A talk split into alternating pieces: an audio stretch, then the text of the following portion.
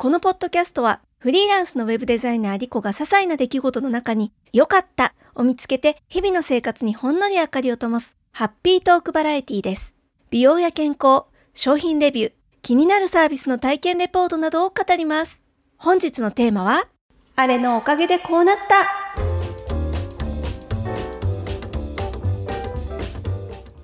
あの時のあの経験が今の私の人格だったり性格を作ってるなみたいなことって多分1個や2個皆さんあると思うんですよね。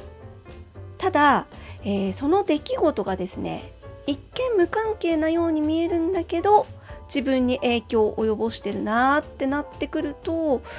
どうでしょうねすぐにああれあれが私の今を作っているみたいなものって思い浮かぶもんなんでしょうか私たまたま今日とある出来事をきっかけにふとそんなことを思ったので、えー、お話ししてみたいなと思うんですがえっとねどんな出来事があったかっていうと母と大喧嘩しまして本当にまだ 2時間ぐらい前のことなんですけど、えーとね、何何がね原因で喧嘩したかっていうと、えー、もう再三お話ししてる通り今自宅をですねフルリフォーム中でして、え、なので仮住まいに暮らしてるんです。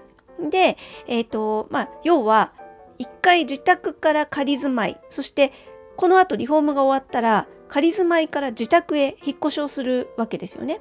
で2回引っ越しするにあたって、えっと、いろんなものをやっぱり断捨離みたいなことをしていくわけですけれどもとりあえずね、えーと、リビングで使っていたテーブルは今仮住まいに持ってきてるんです。でも、えー、新居の新居じゃないや自宅のリフォームが終わりましたらそのリビングで使っている机はもう廃棄しようとずっと前から思ってたんですね。でえっ、ー、と、まあ、結構ねいい机で気に入ってずっと使っていたので廃棄するのなんとなくもったいないなと思ってたんですけどそしたらね母がその机欲しいって言ってきたんですよ。でこちらとしてはもらってまた使ってもらえるのとっても嬉しいのでありがとうと思ったんですけど机はね結構大きくってうちの自家用車では運べないサイズなんですね。なので母の家まで持っていくとなったら、まあ、軽トラを借りるのか何なのか何らかの方法は考えなきゃいけないっていうのは母に言ったんですよ。そしたら母がすごく恐縮しまして、えそんな大変なことになるならやっぱりやめようかって言うんでいやいやあの別に構わないからっていうことで一度もうだいぶ前に数ヶ月前に話が終わってたとこちらは思っていたんですが母の方は悪いなっていう気持ちがずっとあったんでしょうね。欲しいっていう気持ちとでも運搬にコストがかかりすぎて申し訳ないっていう気持ちと両方がどうやらずっと葛藤していたらしくそして熟成に熟成を重ね、えー、今日になってねいきなり LINE でやっぱいらないって言ってきたんですよ。で申し訳ないのでいりませんという文面だったんですね。うちの母ね京都の女なんで本音がどこにあるのか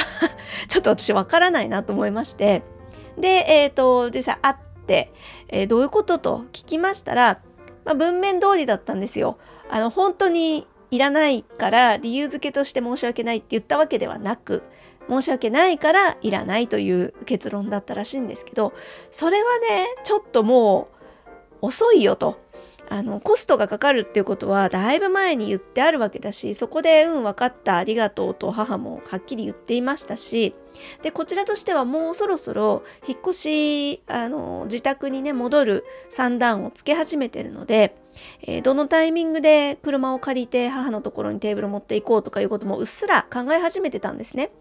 でまあその前にもすでに、えー、いろんなことを考えてじゃあ軽トラ借りてみたいなことも母に言ったわけなので、えー、その進み始めてる物事を蒸し返すというか混ぜ返すというかそれはやめた方がいいんじゃないかと私はすごく思うんですよ。どうでしょうね？この辺も多分聞いてる人の感覚によってはいやいやお母さんの気持ちよくわかるよっていう方もいらっしゃると思うんですけど私は結構ねその動き始めたものを止めるっていうことのを悪悪っていうとちょっと言い過ぎかな。でもすごくそれって良くない人をこううんと翻弄すると言いますかね。なんか迷惑をかける行為だっていう気持ちがすごくあるもんで、えー、まあね実の親子ですから迷惑も何もないんだけれども。でも本音は欲しいんだったらそこはもう今更気を使ってとかいうのは、まあ、むしろ迷惑だよという話をしましてで母としてはまあね気遣ったのになんだよっていうことで喧嘩になったという次第なんですがさあここでようやく本題に戻るんですけどその私の進み始めた物事を止めたり変えたりすることって基本的にはよろしくないっていう考え方はどっから来てんのかなって思うとなんかね車の運転を始めてから最初になんかそういう意識が芽生えた気がするんですよ。もちろんそれだけじゃなくていろんなことが多分あったと思うんだけど車の運転ってこうなんでしょうね例えば右折したいって思ってても右折レーンにうっかり入り損ねたらもう右には曲がれないじゃないですか。いやいや曲がりたいのよここで曲がらなきゃ困るのよって言われても周りの車の流れもあるんでそれはできないですよね。とか40キロ制限の道で40キロで走るっていうのはまあ法律的にはそれでいいんでしょうけど多分それだと交通の、まあ、ちょっとした妨げになると思うんですね。だから、えー、流れに乗るっていうことがすごく大事とされると思うんですよ。高速道路なんかで降りるところ間違っちゃったらまあえらい、えー、損害というかね自分としては遠遠回りになるわけですけどでもだからといってもう降りられなかったものはしょうがないじゃないですか。なんかその瞬時に諦めて次に切り替えるとか、えー、本来はこうすべきだったけどそうできなかったとしてもすぐ前向きになるとかね。だってだってさっき高速道路降りなかったことを悔やんでたらそれこそ危ないじゃないですか。いつまでもぐずぐずそのこと考えてたら今の目の前の事故にもつながりかねないわけで。そういう瞬時の判断の積み重ねっていうのが車の運転って要求されると思うんですけどそういう中でこう流れに乗る大切さみたいなのがなんかね身についた気がするんですよね。そうふとねその母と喧嘩してまあ仲直りはしたんですけれども帰りそう母を自宅まで送った帰りの道すがらね運転しながらふとそんなことを考えました。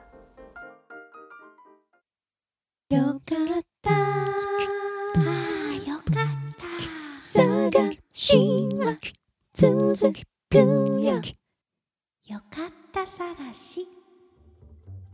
コメントいただきました。アポロさん。水栓だけ他のメーカーに変えられるの知りませんでしたよ。水回り長く使うだけに大切ですね。絶対失敗したくないお値段ですし次回も楽しみにしております。いただきました。ありがとうございます。これねだいぶ前にいただいてしまったコメントで、えー、ツイッターのハッシュタグよかった探しでつぶやいてくださってたんですけれども、私がですね、エゴサーチがおろそかで気づくのちょっと遅くなってしまいました。3週間ぐらい前のコメントですかね。えっ、ー、と、リフォーム関係のお話で、えっ、ー、と、水回りの設備の回に対していただいたものです。そうそう、あの、他の方からね、特に反響なかったんですけど、洗面所とかキッチンとかその水洗だけ別のメーカーのものにするっていうのができるんですよね。多分規格が一緒なんでしょうね。これからリフォームされる方よかったらご参考になさってください。そしてアポロさんありがとうございます。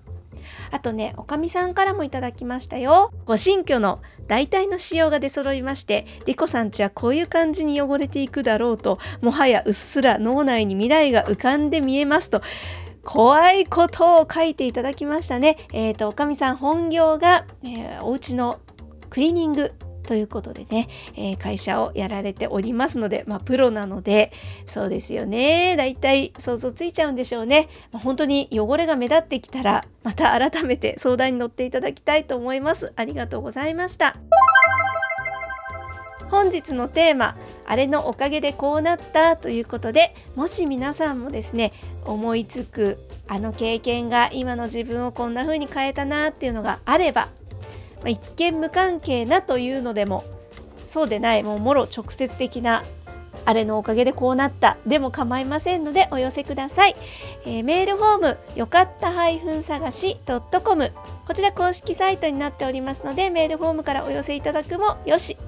またはツイッターで、えー、ボイスアンダーバーリコ宛てにリプライの形でお寄せいただくのもありまたですねアポロさんのようにハッシュタグでよかった探しとつけていただいてつぶやいていただくもよしどんな形でもいいです。お待ちしております。ではまた次にお耳にかかる時までごきげんよう。